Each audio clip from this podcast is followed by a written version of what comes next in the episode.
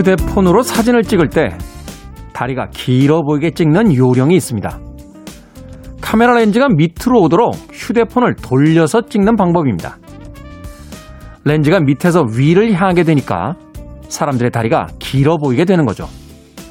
시선을 어디에 두느냐에 따라 세상은 전혀 다르게 보입니다. 모두가 같이 있는 곳에선 새로운 것을 볼 수 없습니다. 휴대폰을 돌려 카메라 렌즈를 밑에 두고 사진을 찍듯 새로운 것, 남들과 다른 것을 원한다면 우리의 시선을 어디에 두고 우리의 위치가 어디여야만 하는지 한 번쯤 고민해 봐야 합니다. D-128일째 김태현의 프리웨이 시작합니다.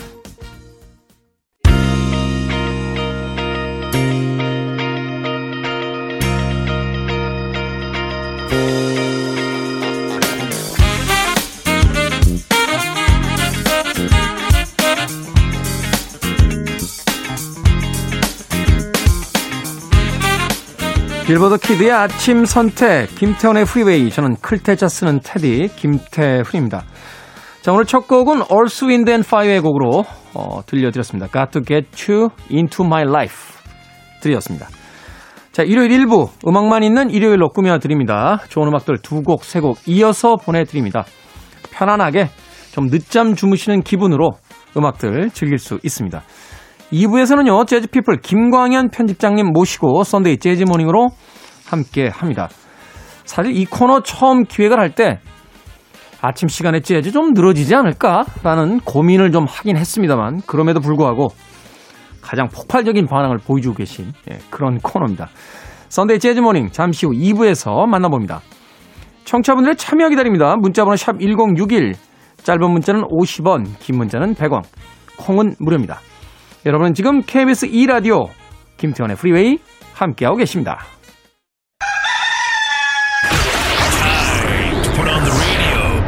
김태훈의 프리웨이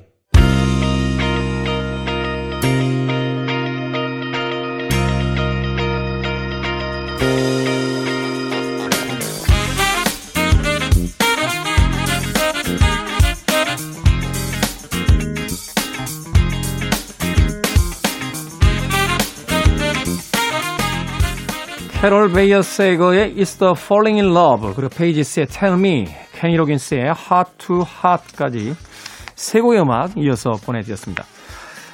처음 들으신 캐롤 베이어 세이거, 네, 우리나라에서 그렇게 많이 유명한 아티스트는 아닙니다.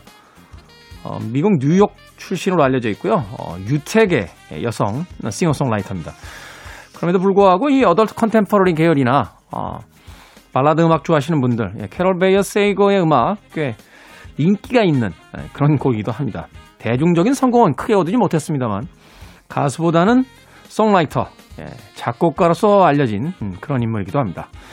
It's the Falling in Love 그리고 페이지스의 Tell Me 그리고 케니 로긴스 Heart to Heart까지 세 곡의 음악 이어서 보내드렸습니다. 자 강정림님 테디 집 앞에 학교가 있어서 매일 아침 걷기 운동합니다. 철쭉이 너무 예쁘게 폈어요. 자세히 안 봐도 예쁜 꽃들. 이제 곧 한라산 등반 계획 세워야겠습니다. 한라산 철쭉이 끝내주거든요. 하셨습니다. 아, 한라산에 철쭉이 끝내줍니까? 아, 그렇군요. 저는 한라산은요, 오르다가 말았습니다. 예. 제주도에 가서 한라산을 한번 올라가 봐야겠다 하는 계획을 세웠던 적이 있는데, 날씨가 별로 안 좋았어요. 어, 그래서 같이 간 일행들하고 초입에서 좀 오르다가 아, 그냥 내려가자 하고 내려와서 네 낮술 마셨던 기억이 있습니다. 제가 나름 등산을 꽤 오래 했거든요. 저는 인수봉에도 몇 번 올라갔어요. 어, 암벽 등반할 때니까. 뭐 북한산이라든지 도봉산은 거의 매주 올라갔고 아, 북한산 도, 도봉산이 무슨 산입니까? 이렇게 얘기하시는 분들 계실 텐데 북한산하고 도봉산이 꽤 험한 산입니다. 예.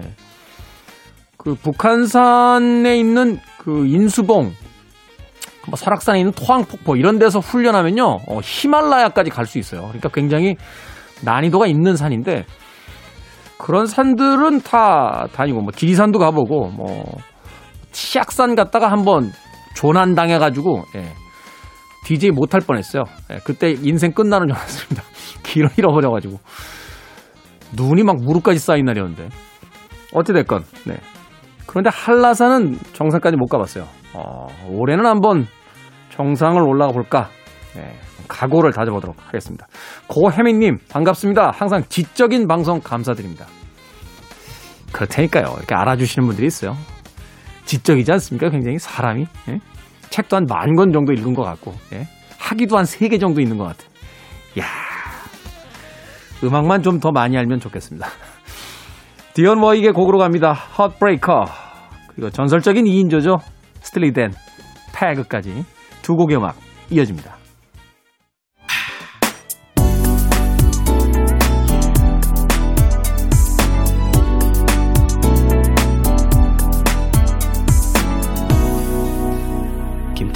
Freeway.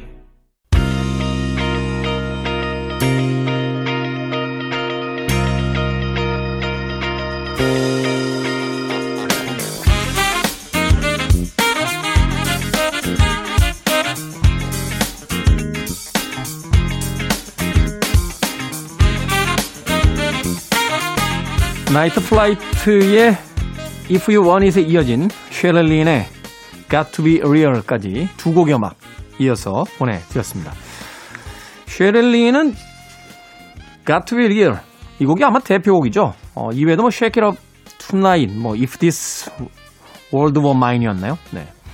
꽤 많은 히트곡들을 가지고 있습니다만 음, 국내에서 또 미국의 예, 그 빌보드 차트에서도 가장 높은 차트의 순위에 올라갔던 곡은 바로 쉐릴 린의 Got to be Real 이 곡이 아닌가 하는 생각이 듭니다.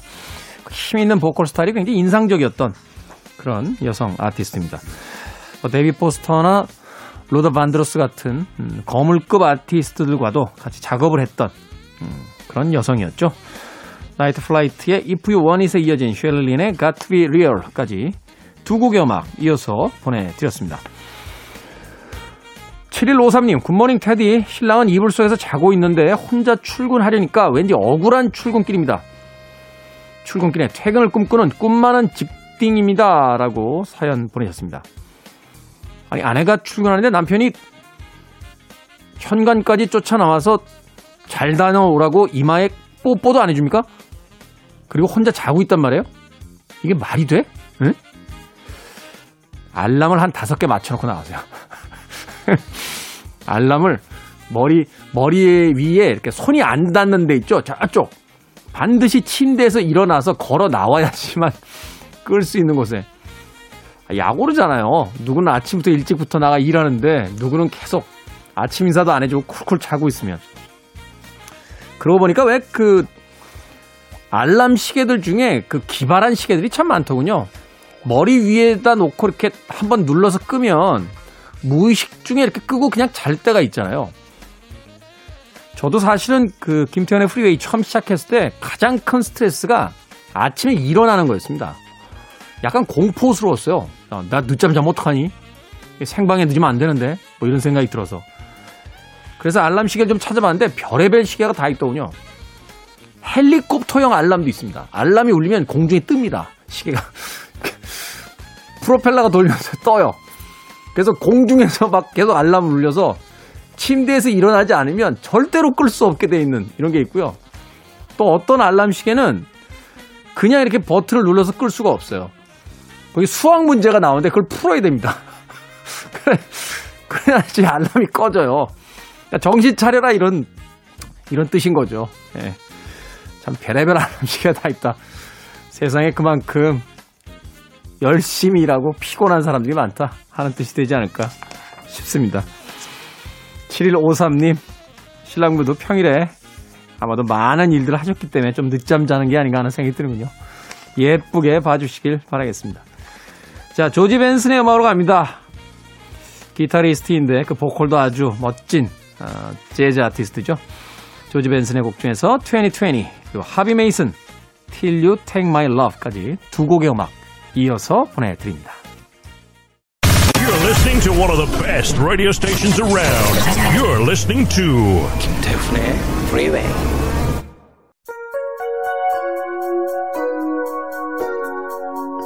빌보드 kid의 아침 선택 KBS 2라디오 김태훈의 프리웨이 이제 1부 끝곡입니다. 올리비아 뉴튼 존과 데이빗 포스터가 함께한 The Best of Me 저는 잠시 후 2부에서 뵙겠습니다.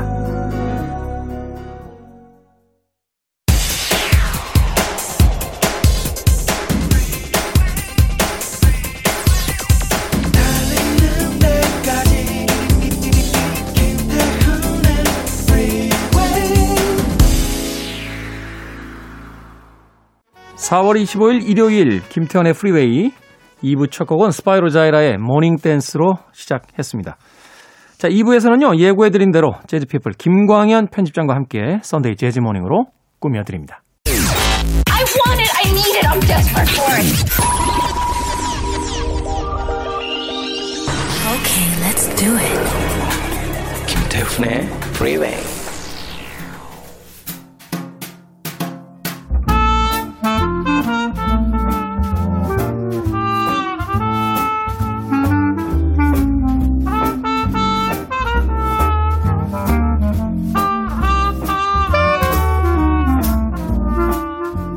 별다를 것 없는 일요일에 아주 로맨틱한 순간을 선사합니다. Sunday Jazz Morning Jazz People의 김광현 편집장님 나오셨습니다. 안녕하세요. 안녕하세요. 김광현입니다. 김광현 편집장님은 아내분하고 연애하실 때 네. 그 재즈 음악 이런 거 막 들려드리고 음, 그러셨어요? 네. 그, 뭐, 돈이 드는 건 아닌 거니까요. 그, 예전에는 이제 카세트 테이프라는 게 있었죠. 그렇죠. 저희 이제, 예, 학창 시절에는 그래서 카세트 테이프에 에, 라디오에서 나온 거를 녹음한 다음에 뭐 더블 데크를 이용해서 음, 예, 복사해서 복사해서 이쪽에서 이제 이쪽으로 넘기는 거죠.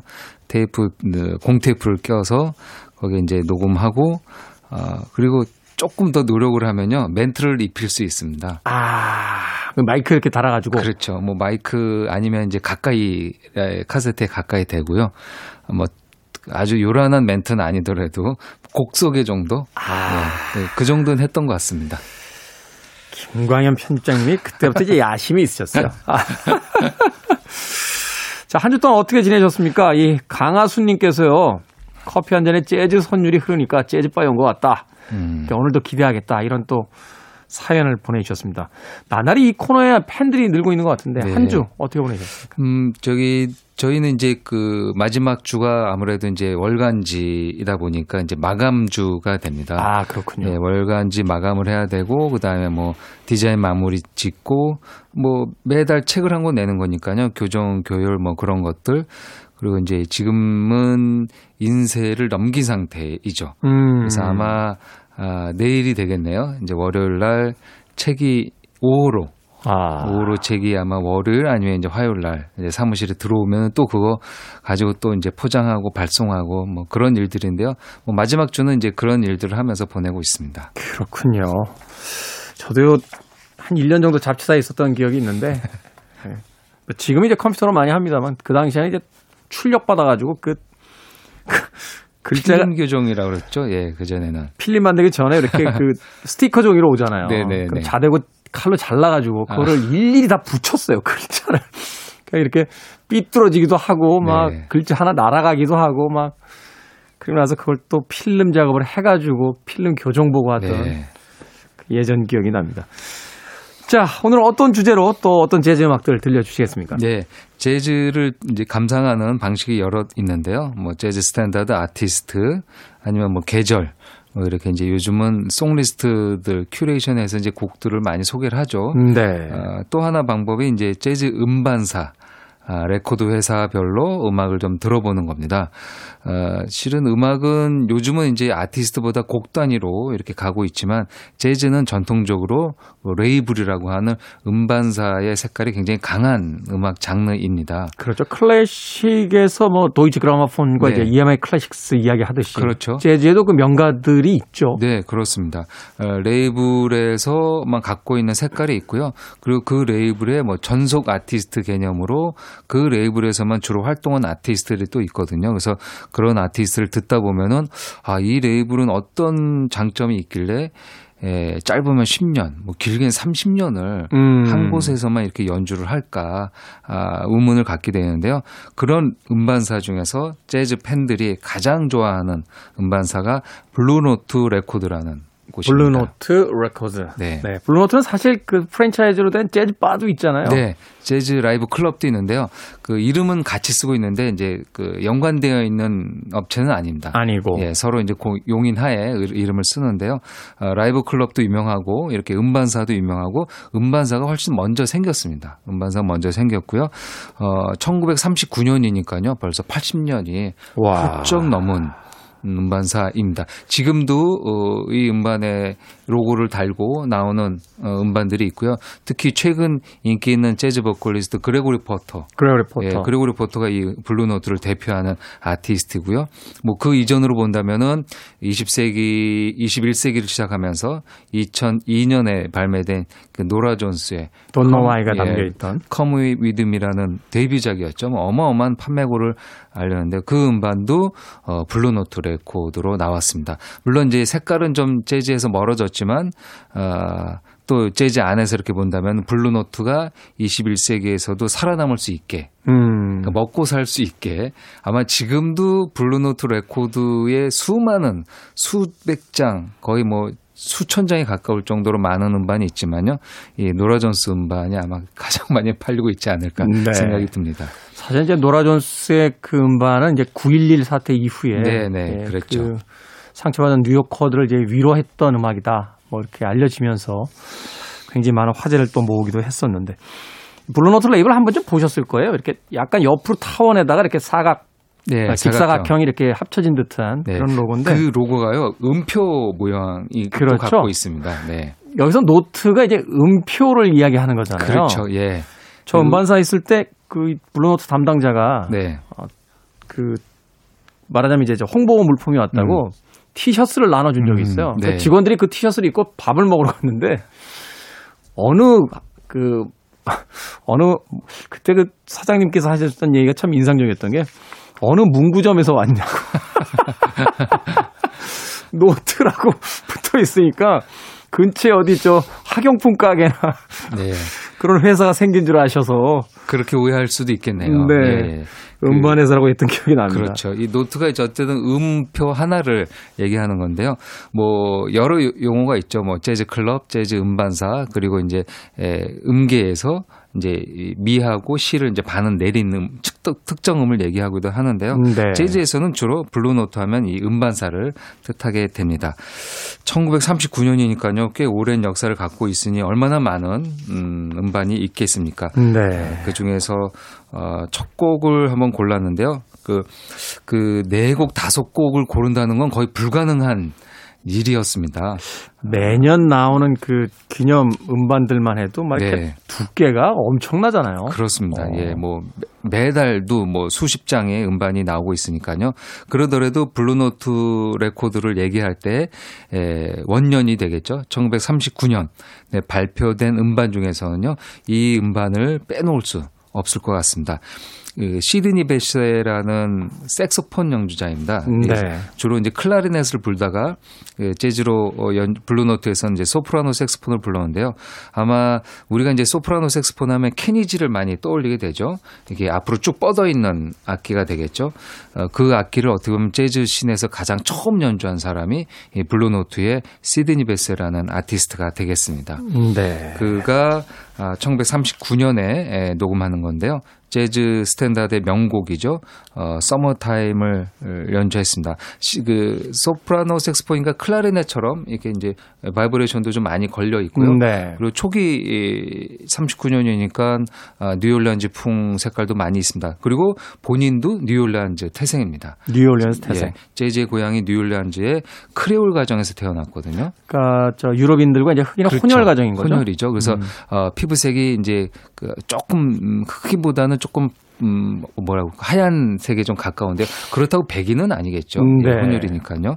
아무래도 크레올들이 초기에는 이제 교육 그 환경도 좋았고 그렇기 때문에 이렇게 예, 재즈를 연주한 경우가 많이 있고요. 그래서 재즈 초기 재즈를 이렇게 볼 때 뭐 블루노트 활- 활약상도 그렇고요. 이 크레올 연주자들이 꽤 많이 음. 예, 좋은 연주를 보여주고 있습니다. 뭐 런던과 파리에 가서 공연도 많이 했는데요. 근데 에, 재즈 이렇게 책 평전 같은 거 보면은 이 시드니 베세가 굉장히 불같은 성격이었다고 합니다. 다혈질이었군요. 예, 그래서 그 폭행 사건에도 많이 연루되고 그래서 이제 이, 이 도시 저 도시 이제 왔다 갔다 하다가 결국에 그 유럽에서 정착하지 못하고 미국에 왔다가 조금 슬럼프를 겪다가 이제 블루노트 레코드를 만난 거죠. 네. 그래서 이제 블루노트에서 제2의 제3의 전성기를 누리게 됩니다. 네. 자, 블루노트가 창립된 해인 1939년에 예, 녹음이 된 시드니 베셋의 음악 중에서 그 유명한 Summertime이라는 곡인데요. 소프라노 saxophonist니까 음역대가 좀 high에 네. 예, 그런 어, 관악기 소리를 들으실 수 있을 것 같습니다. 시드니 베셋입니다. Summertime. and Bess에 수록됐던 조지 거신의 그 유명한 음, 넘버죠. 서머타임. 블루노트 레이블 어, 창립인 창립 해인 1939년 시드니 베셋의 연주로 들어보셨습니다. 녹음 상태가 굉장히 좋네요. 네. 음, 블루노트는 재즈 팬들이 이제 좋아하는 이유가 이 연주 녹음도 어, 레코딩 기술도 굉장히 좋아가지고요. 어, 물론 이제 39년이면은 그 블루노트 엔지니어로 유명한 루디 반겔더가 들어오기 전이긴 하지만 RVG라고 불리는 예, 소리. 그렇죠. 네. 어, 일단 다른 음반사보다는 이 녹음 같은 거에도 굉장히 많이 신경을 썼던 레이블로 많이 알려져 있습니다. 생각해보니까 이 블루노트는 참 음악뿐만이 아니라 그 스타 엔지니어 앞서 이야기해 주셨던 이제 루디 반 겔더 네. 같은 인물들이 이제 등장을 하면서 그 루디 반 겔더 그러니까 엔지니어의 그 시리즈가 나올 정도로 그렇죠. 굉장히 어떤 그 사운드에서 신경을 많이 썼고 또 그 자켓 디자인이 정말 그럼요. 뛰어나잖아요. 네, 맞습니다. 예, 블루노트 얘기할 때 이제 그 보통 이제 음반하면은 뭐 연주가 좋고 노래가 좋으면 다 아니냐라고 얘기하는데요. 예, 어쨌든 이것도 예술 작품이 작품이 되는 거죠. 음반 음, 하나가. 네. 그러다 보니까 이제 겉에 표지가 되는 커버 커버의 사진과 디자인도 굉장히 감각적이어야 됩니다. 음. 어, 특히 이제 이 블루노트는 이 블루노트 artwork이라고 얘기될 정도로 어 아티스트의 사진 그 다음에 그 글자가 있죠. typographic. 네, 글자의. 위치 그 다음에 사진의 트리밍 그러니까 이제 잘라내는 음. 그런 비율 같은 것들을 너무나 감각적으로 했습니다. 지금 7, 80년 지난 음반인데도 지금 봐도 뭐 감각적이죠. 뭐 어, 아주 그 어떤 한 곳을 확대해 가지고 뭐 자동차의 앞 쪽을 확대하고 아티스트를 날려버린다든지 뭐 여성의 그 하이힐만 이렇게 그렇죠. 극단적인 클로즈업으로 잡아서 자켓에다 맞습니다. 쓴다든지. 그리고 아예 사진을 안 넣고 글자로만 음. 넣어서 어, 글자에 뭐 쉼표 하나에 사진 아티스트 사진을 넣는다든지 음. 그래서 그런 건 대비를 아주 잘했는데요. 그 그렇게 있어 그런 작업들을 할 수 있었던 거는 아무래도 이 설립자 이 알프레드 라이온의 이런 뭐 마인드가 이렇게 좀 개방적이었던 것 같습니다. 음, 네. 이 독일 유대인 이민자였는데요. 예, 미국에 와서 재즈를 너무 좋아해가지고 재즈에 미국에 도착해서 어, 이 블루스 재즈들을 녹음하게 됩니다. 그래서 그때 이제 자신이 아티스트 의 많은 음, 자유를 허락한 왜냐하면 이제 음반을 낼 때 아무래도 음반사가 뭐 금액을 지불하고 계약을 하고 하니까 의중이 있겠죠. 개입하잖아요. 그렇죠. 그 녹음이라든지 프로듀싱 할 때. 예, 뭐 아티스트를 어, 어떤 아티스트를 데리고 와서 같이 한다든지 그런데 이 알프레드 라이언은 많은 부분을 아티스트에게 양보했다고 합니다. 음. 아티스트 편한 아, 컨셉으로 녹음하게 되고 아 그리고 또 그들이 같이 연주하는 신진 연주자들을 데리고 오면은 충분히 다 녹음할 수 있게 해줬고요.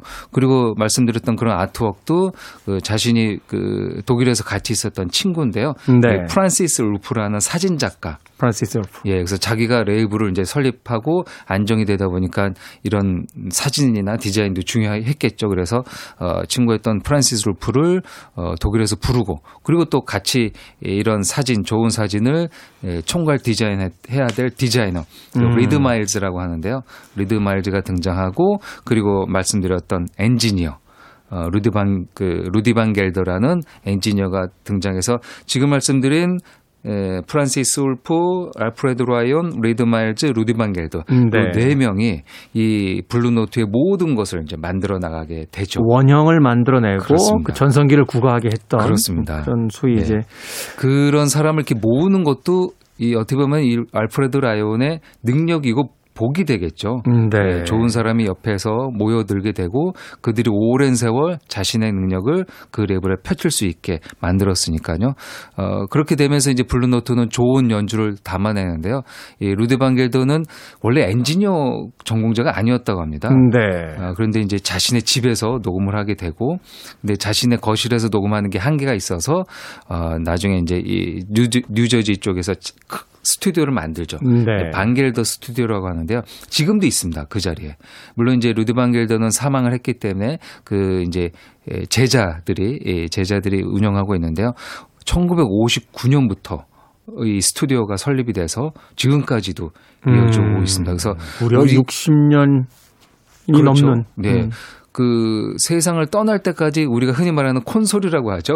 네. 녹음을 할 수 있는 의자. 그 있잖아요. 16채널 뭐 32채널 그렇죠. 뭐 이렇게 64채널 그, 커지는데. 그, 그곳을 떠나지 않았다고 합니다. 아. 세상을 떠날 때. 그래서 이 루드 반겔더는 블루노트 레코드의 엔지니어가 좀 바뀌더라도 언제나 자신이 만들었던 예전에 만들었던 걸 remastering도 본인이 하고 음. 그래서 말씀하셨던 RVG 시리즈라는 게 1999년 그러니까 음. 본인이 에, 뉴저지의 스튜디오를 만들고 난 40년 후에 CD가 완벽하게 본궤도에 올랐을 때 다시 한번 디지털로 remastering하는 것도 본인이 한 거죠. 네. 그래서 그게 이제 인정을 받는 게 어, 원래 본인이 처음 녹음을 했고 디지털 remastering도 자기가 했으니까요. 본인이, 제일 잘 알겠죠. 그래서 이 블루노트 레코드는 그 2000, 그러니까 99년, 2000년 넘어가면서 수백 장의 RVG 시리즈를 발매해서 재즈 팬들의 예, 주머니를 아주 가볍게 만든 장본인 중의 하나입니다. 저도 이 RVG 7이 나왔을 때 흥분해가지고 막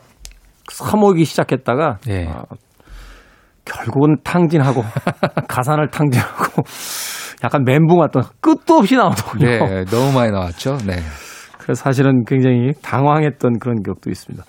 자, 블루노트 레이블에 대한 이야기 오늘 Sunday Jazz Morning에서 해주고 계신데 어, 음악 한 곡 더 들려주시죠. 네, 음, 이 블루노트 레코드에 이 말씀드렸던 녹음, 뭐 아티스트, 자켓 이런 것들을 다 총괄해서 한 장을 고른다면은 이 Art Blakey and the Jazz Messengers의 Moanin'이라는 앨범이 아닐까라는 생각이 듭니다. 말씀드렸던 이 네 명의 다 혼신의 뭐 힘을 다해서 만들었고요. 네. 그리고 거기에 이제 히트곡이 하나 있죠. 이 Moanin'이란 타이틀곡의 Moanin'이라는 곡인데요. 그 재즈 하드밥 50년대 아주 흑인적인 그 블루스와 가스펠이 강조되어 있는 재즈 장르인데요. 이 장르의 모든 것을 잘 기록한 증언자가 또 이 블루노트입니다. 네. 그 블루노트의 대표곡이 이 Moanin'이란 곡이 되겠습니다. 찰리 파커와 디지 길레스피에 의한 그 비밥의 시대 그리고 이어지는 이제 아트 블레이키 and the 재즈 메신저스에서 이제 꽃을 또 피우게 된 네. 하드밥의 예, 음악 그 중에서 대표적인 것이 바로 Moanin'. 저도 기억이 나는데 이게 아트 블레이키 이렇게 프로필 옆 얼굴을 이렇게 크게 담아가지고 네. 자켓을 만들었던 네. 걸로. 아마 그 검색하실 때요.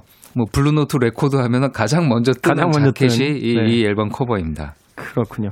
한 곡만 더 소개를 해주신다면. 네. 그 59년 녹음이고요. 그 그리고 50년대 이후 60년대에는 그 블루노트가 약간 이제 소울 재즈로 좀 넘어가게 됩니다. 음, 네. 아무래도 이제 50년대 리듬앤 블루스가 워낙 인기가 많게 되고요. 대중들이 그 음악을 많이 듣게 되죠. 그래서 50년대 후반, 60년대 가면은 어 리듬앤 블루스 음악을 재즈에서 받아들인 소울 재즈인데요. 그 중에 하나가 호레스 실버의 Song for My Father라는 야. 곡이 되겠습니다. 이 곡도 뭐 재즈사에서는 대표적 인 명곡이죠. 그렇습니다. 예. 어. 예, 앞에 있던 어, 뭐, 먼저 들으실 아트 브레이키 곡과 함께 호레스 실버는 5, 60년대 재즈사 아, 블루노트 레코드를 대표하는 두 곡을 고르라면요. 이 곡을 마땅히 골라야 될 연주가 아닌가 생각이 듭니다. 네, 50년대에서 60년대로 이어지는 소위 엘비스 프레슬리와 이제 비틀스가 등장하면서 재즈가 나름의 어떤 변신을 감행하게 네. 되는 그 시기에 나왔던 가장 대표적인 두 곡의 음악입니다. 아트 블레이키 and the 재즈 메신저스의 Moanin' 그리고 호레이스 실버의 Song for My Father까지 두 곡의 음악 이어집니다.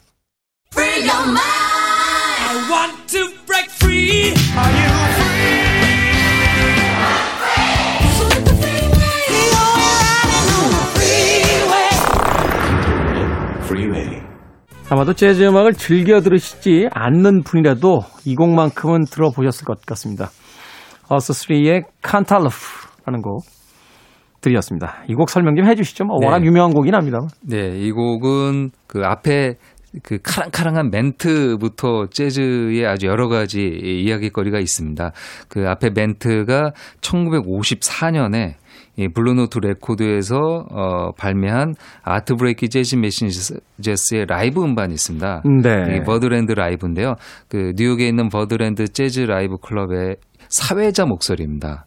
아, 이게 피위 마케트라고요. 피위 마케트. 그 저기 예전에 지금은 뭐 많지 않지만 이렇게 왜소증을 갖고 있는 키가 크지 않은 음. 사람들이 이제 에, 앞 바깥에서 호객 행위도 하고 그다음에 멘트를 하면서 그러니까 이제 그런 일을 총괄적으로 하는 거죠. 어, 멤버들도 소개하고 사실은 또 그런 전통이 우리나라에까지도 영향을 주어서 그럼요. 우리나라의 예, 어떤. 예전에 유흥업소 같은 경우도 또 그런 그 있었죠. 모습들이 있었죠. 예, 예. 네. 그래서 그 당시 50년대, 60년대 클럽 보면 이제 밖에서 어 이렇게 어디 클럽을 갈까 하는 사람들 와 우리 클럽에 오십시오. 뭐 재즈 뭐 지금 막 누구누구 나온다. 음. 재- 재즈 연주자가 연주합니다. 이제 그런 일들을 했던 사람이 그 카랑카랑한 아, 목소리를 갖고 있는 피위 마케트고요. 이 피위 마케트 목소리가 블루노트 레코드에 많이 실려 있습니다. 네. 그러니까 라이브 실황을 할 때, 그러니까 그 루드 그 알프레드 라이언은 피위 마케트의 목소리도 악기라고 생각한 거죠. 멤버의 음, 네. 하나로.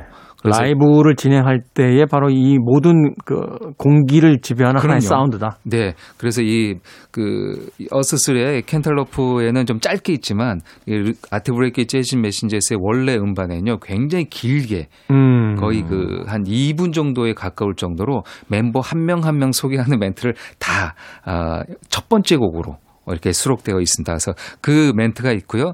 그리고 등장하는 주 선율은 어 허벤콕이죠. 1964년 허, 피아니스트 허벤콕이 발표한 예, 켄탈러프 아일랜드라는 곡의 예, 멜로디를 샘플링 해가지고 이렇게 이제 힙합 DJ들 프로듀서가 만든 곡이 되겠습니다. 허비 앤콕은 아마 자신의 음반 판매량보다 이 그 어스스리의 칸탈로프의 그 저작권료로 더 많이 벌지 않았을까 하는 생각도 들어요. 뭐 정확치는 않지만 10배는 충분히 될 것 같습니다. 엄청난 뭐 세계적인 빅히트를 기록했던 리메이크 버전이었기 때문에 네. Us3의 Cantaloop 어, 바로 허비 행콕의 Cantaloupe Island를 sample한 곡 들어보셨습니다. 자, KBS 2라디오 김태훈의 프리웨이 일요일 코너죠. 재즈피플 김광현 편집장님과 함께 Sunday Jazz Morning 오늘은 세계적인 재즈의 명문 레이블인 블루노트 레코드사의 대표작들을 어, 만나보고 있습니다. 아마 재즈 처음 들으시는 분들 어떤 음악을 들어야 될까라고 하셨을 때 음반 샵에 가셔서 뭐 몇몇 그 레이블의 어떤 상표들이 있잖아요. 네. 뭐 오늘 소개하고 있는 블루노트라든지 뭐 버브, ECM 어떤 유명 음반 레이블의 그 상표만을 보고 사실은 작품을 고르셔도 그렇게 큰 실패는 없지 않을까 그렇습니다. 예. 하는 생각을 해보게 돼요. 뭐 아티스트를 모를 경우에는 그 음표를 형상화한 블루노트 어, 로고 어, 보시고 어 그리고 또 하나 이제 예, 팁이 있다면요. 그 serial numbering이 되어 있습니다. 블루노트에는. 네. 그래서 그 4,000번 4,000번. 예. 이거 너무 매니아로 넘어가는 건 아닌지 모르겠지만 보통 이제 블루노트는 1500 시리즈 하고요. 네. 4000번 시리즈가 중요합니다. 네. 뭐이 사이에 2000, 3000이 있진 않고요. 1500에서 이제 4000으로 넘어가는데 50년대 후반 아까 말씀드린 루디 반 겔더의 좋은 녹음이 이- 이제 적용이 된 거죠. 50년대 후반부터 60년대 후반까지 뭐 기- 길게는 한 20, 15년 정도, 뭐 짧게는 10년인데요. 그 사이에 발표한 음반은요. 뭐 어떤 걸 이렇게 집어 고르셔도. 들고 어 플레이에 걸으셔도요. 후회하지 않고요. 막 만약에 지금 약간 이 음악이 안 들린다. 3년 후에 들으시면 됩니다. 3년 후에. 네, 3년이요. 그러면 그 음악이 들리더라고요. 어. 저도 그런 음반들이 있었습니다. 아, 선배들이 이 음반은 꼭 들어야 된다, 꼭 들어야 된다 해서 이제 사서 음반을 들었는데요. 아, 마음에 안 드는 곡들이 있죠. 어, 음, 네. 음반도 있고요. 그러면은 그냥 CD장에 넣어놨다가 한 몇 년 후에 들으면 또 그게 들리더라고요. 다시 들리게 되는. 예, 그 사이에 여러 가지 재즈들을 듣다 보니까요. 뭔가 이렇게 약간 듣는 방식도 나아졌을 거고요. 예, 뭐 실패하는 음반은 없습니다. 그때 자기 마음에 안 드는 것 뿐인 거죠. 네. 김관 편장님의 이야기를 듣다 보면 아, 저 깊은 산 속에서 물 길러 오면서 네. 초식을 익히고 있는 어떤 고수의 그, 어, 저도 사실 그런 이야기 들은 적 있어요. 어, 닐 영하고 조니 미첼이 들리면 다 들린다. 뭐 그런 이야기를 들었던 적이 있는데, 예. 조니 미첼은 좀 들리는데 닐 영은 아직도 왔다 갔다 합니다. 자, 오늘 끝곡 이제 가시기 전에 마지막 곡 좀 소개를 해 주시죠. 네, 예, 어스3에 이어서 어, 블루노트의 예, 21세기를 빛낸 아티스트죠. 맨 앞에도 잠깐 소개해 드렸는데요. 노라 존스를 빠지 빼놓고 얘기할 수 없습니다. 이 블루노트가 아, 이 2000년대 21, 21세기 등장하면서 좀 어려워졌다고 합니다. 아무래도 재즈를 이제 안 듣는 세대가 됐죠. 아, 예, 힙합이 그렇죠. 너무 강한 게 밀고 들어오니까요. 그 사이에 이 노라 존스라는 아티스트가 등장했는데 노라 존스를 원래 매- 그 블루노트에서 발표 안 하려고 그랬다고 합니다. 사실은 노라 존스가 국내에서 이제 음반을 낼 때도 제가 그때 그 당시에 그 음반사에 있었는데 네. 이걸 재즈로 분류를 해서 내야 될지. 왜냐면 음. 이제 블루노트로 들어가면은 그 레코드 샵에 갔을 때 재즈 섹션에 가서 꽂혀 있게 가죠. 되거든요. 네네. 예, 그러니까 이게 참 고민이 됐던 음반이었어요. 예, 고민이 됐고 제 계셨는데 제가 이 속지를 썼거든요. 그러니까. 그, 때 2001년인가 2002년에 제가 이제 첫 속지를 liner note를 썼습니다. 그래서 그때 이제 담당자하고 얘기하면서 이걸 재즈로 하는데 이제 재즈로 네. 가기를 원하시더라고요. 조 과장이 원래 그랬어요. 예, 예. 네, 그래서 그 그런데 이제 듣, 그 처음에는 이제 신인이니까 좀 뭐 약간 노선이 정확치는 않았는데요. 근데 본인도 어 그 본사에서도 이제 브루스 룬드발이라는 그 당시 블루노트 사장도 이 블루노트에 안 맞으니까 이 맨하탄 레코드로 어, 음, 네. 내자고 얘기를 했는데요. 이 본인 아티스트 본인이 노라 존스가 워낙 재즈를 좋아하고 재즈를 공부했기 때문에 나는 꼭 블루노트 레코드에서 내야 되겠다. 사실 그 이후의 음악성을 보면 약간 컨트리 쪽에 가까운데 오히려. 그렇죠. 컨트리 포크에 가깝죠. 그런데 네. 이제 본인의 고집으로 인해서 블루노트에 나왔고 지금까지도 어, 세계적인 아티스트가 된 다음에 아마 다른 레이블에서도 러브콜이 많이 왔, 왔었을 텐데요. 블루노트를 아직까지 지키고 있는 떠나지 않는. 아티스트가 되겠습니다. 그래서 마지막 곡으로는요. 노라 존스의 데뷔작 2002년에 발표한 Come Away With Me- With Me에서요. 도노와이는 많이 들으셨을 많이 테니까 들었으니까. 예, Turn Me On이라는 곡을, 곡을 골라봤습니다. 자, Sunday Jazz Morning의 재즈피플 김광현 편집장님께서 소개해 주신 노라 존스의 Turn Me On은 잠시 후에 들어보도록 하겠습니다. 오늘의 끝곡으로. 자, 오늘 고맙습니다. 네, 감사합니다.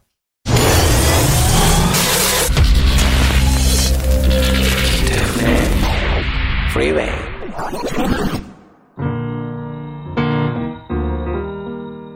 KBS 2라디오 김태현의 Freeway D-128일째 이제 끝곡입니다. 노라 존스의 Turn Me On 들으면서 저도 작별 인사 드리겠습니다. 내일 아침 7시에 돌아옵니다. 고맙습니다.